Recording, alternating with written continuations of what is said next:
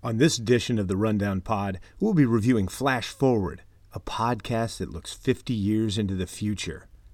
Well, I'm looking 12 minutes into the future, and I'm predicting you're going to be entertained. This is The Rundown Pod, a podcast about podcasts. Your podcast concierge. I'm Roger Clark, with an E, announcer and co host for this production. And now, a man who will be wearing his new pair of Snapchat camera glasses to DJ Steve Aoki's performance at the IPO of the world's first dog messaging app, twiddlybark.com, Mr. Paul Clifford. Hello, everyone, and welcome to the 16th episode of Rundown Pod. I'm Paul Clifford. Today, we'll be reviewing a podcast called Flash Forward. But before we get to that, let me tell you how you can contact us. You can email me, paul at rundownpod.com, or we're also on Twitter, just rundownpod there. So, what is Flash Forward about? Well, I guess we'll just let them tell us. So, here, listen in and listen to the host tell us exactly what the podcast is all about.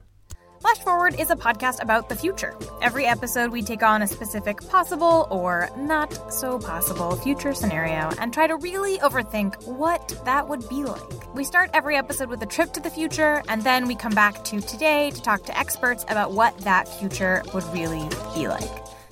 Okay, so pretty straightforward.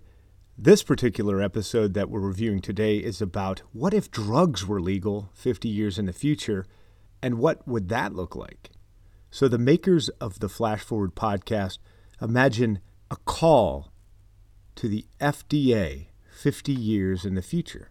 And this, right here, is what it might sound like.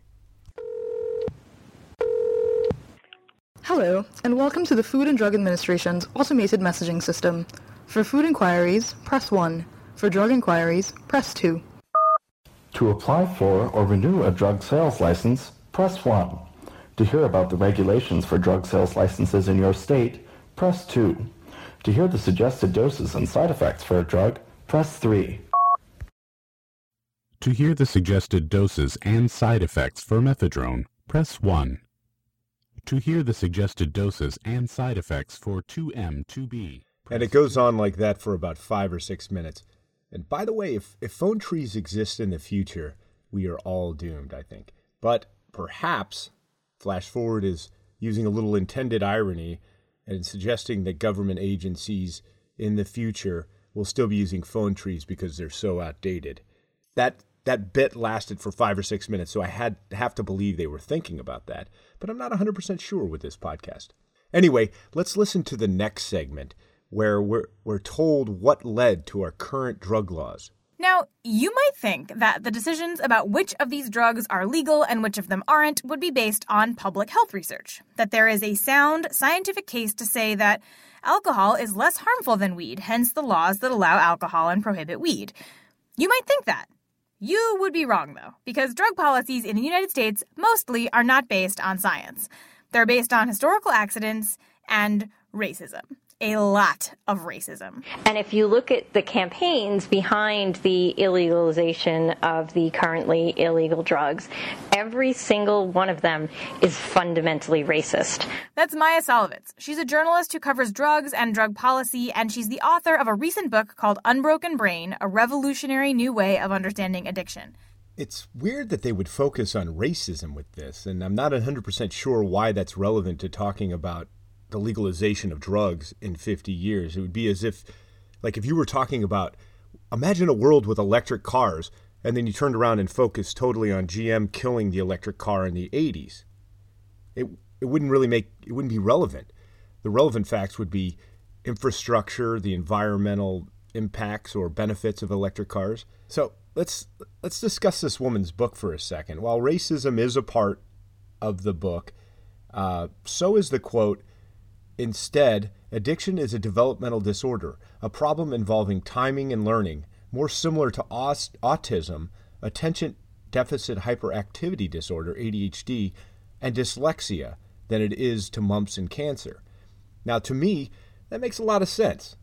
So, but it's a bit of an intuitive leap to go from there into a, a diatribe on on how it was racist. But But let's hear her out. Maybe there's some good rationale behind this. Cocaine is illegal because it would make black men impervious to bullets, supposedly. Um, would wow. that it did. Um, uh, uh, you know, heroin um, is illegal because, um, well, it was originally opium that was made illegal because it would make uh, Chinese men uh, seduce white women. Uh, that was also believed to be an issue with uh, cocaine and black men.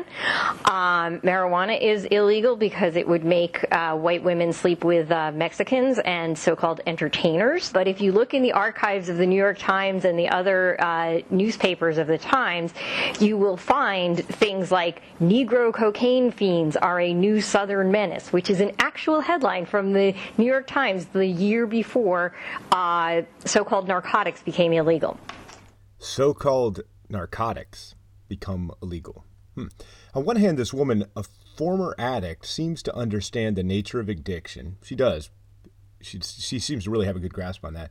But on the other hand, she seems to argue that drugs are perfectly fine. Also, almost everything she's citing from the 2000 is from a 2013 article in the Huffington Post. So if you Google racism, war on drugs, Judge Block, you'll find basically everything she just said in that little section there. Um, and reading some reviews of her book, uh, she is one of the bravest, smartest writers about addiction anywhere. Everything she writes should be read carefully. That's according to New York Times bestselling author Johann Hari. On the other hand, let's listen to Quirky Girl. She has a, a, fine rebuttal. Even with the name Quirky Girl, she's rebutting it pretty well, I think. She says, This book is nothing more than an excuse for poor choices, which makes everyone, quote, touched by addiction, relieved. I think the book, despite its 4 plus ratings, is uh, it's, it's basically bordering on psychobabble there. But anyway, who? What was the host? What? What was her name again? Hello and welcome to Flash Forward. I'm Rose and I'm your host. Okay, Rose. What what was the podcast about? Can you remind me about that? Flash Forward is a podcast about the future. Okay, I got a good handle on this. We're 50 years in the future and drugs are legal, but they're not legal now because of racism. And I I would like to refute that point. The so-called narcotics there was a bum that ate a, or no, I'm sorry, it was a guy who was on drugs who ate a bum's face off recently, and he was, uh, you know, I would say that would be a good reason. If anything near to that happened back in the, you know, 120 years ago, I'm pretty sure Phineas would have penned a couple laws saying, hey, maybe, maybe we should look into these things. Maybe we shouldn't just have free reign on these things running around in the streets. I'm sure there was nobody eating anybody's face off back then, but if there was anything close to that, it was probably a public health concern.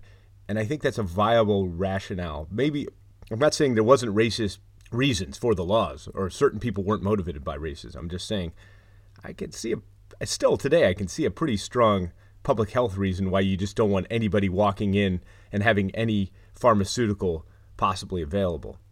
It would prevent the rise of Manuel Noriega or Pablo Escobar, but on the other hand, there is the Netflix series High Profits about a hapless and lovable Colorado pot entrepreneur.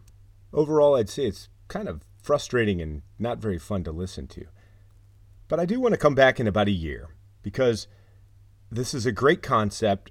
The people producing the podcast seem to be smart, talented, and they do a lot of research and they do bring in some interesting people. There's a lot of potential here. Because it's uneven right now doesn't mean that it's going to be that way forever. I take, you know, Radio Radiolab's a really good example. That's a very popular podcast. Uh, maybe a year there was some kind of unevenness to the podcast, and even Rundown Pod, for a matter as a matter of fact. I listen to some of my podcasts, and they're kind of badly produced. Even this one won't be the best produced ever. It's the 16th one. Hopefully, by the hundredth one, I'll be doing a little better. Same with Radiolab. They they're really kind of hitting home runs right now. Whereas I'd say a couple years ago, I stopped listening to them altogether because they I don't know. There was something about it. I, I like Jad Abumrad. I'm saying this off the top of my head, and Robert Krulwich. I think that's who does it. But there was something about the production that they were just. It was kind of uh, hokey. But lately, if you go back to it, it's it's actually really well done.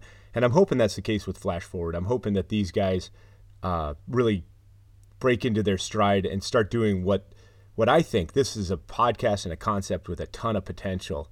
And instead of getting mired down in talks about racism or whatever, I mean, you could do a podcast on racism, but you focus on racism, but don't dive into racism in some kind of culture preachy when when you're when you're actually trying to predict what's the world would look like if we totally legalized drugs.